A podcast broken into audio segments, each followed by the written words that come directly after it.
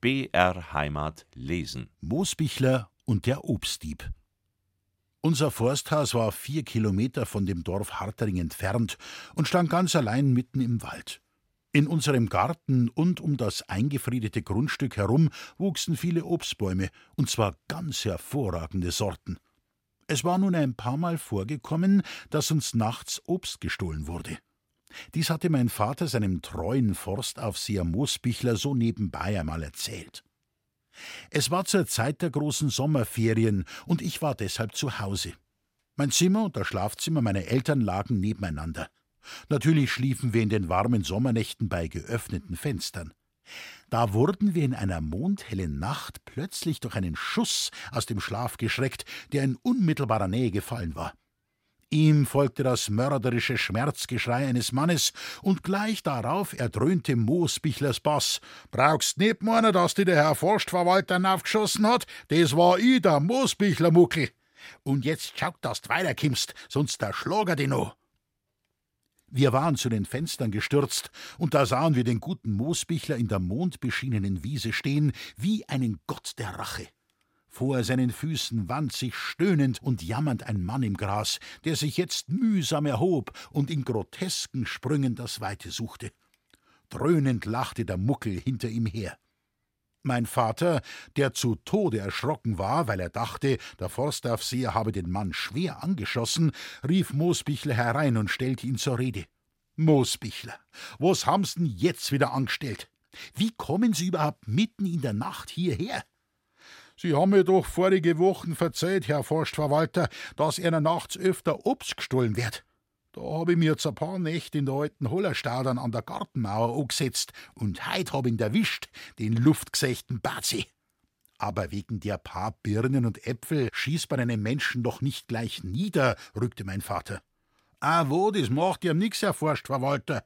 Ich hab aus zwei Schrotpatronen die Schrot raus und hab's dafür mit grobem Salz und ganz kurz geschnittene Schweinsborsten geladen. Die hab ich einmal auf zehn Schritte Entfernung in die Hintern geschossen, wie er sich grad buckt hat. Der kann jetzt bloß 14 Tage lang nicht sitzen, bis die Schweinsborsten einzeln ausgeitert sind. Ich lass da einer nicht von dem Verloden einer Obst stehen. Also, auf Ideen kommen Sie, Moosbichler. Schrecklich, stöhnte mein Vater.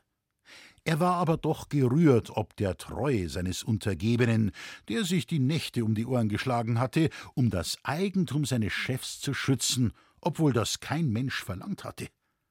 Kommen's, Moosbichler, sagte mein Vater, auf den Schreck müssen wir einen Schnaps trinken. Der Muckel trank also einige Stamperl Enzian und unterstrich jeden Schluck mit einem wohligen Grunzen. Nun bot ihm mein Vater auch eine hochfeine Zigarre an.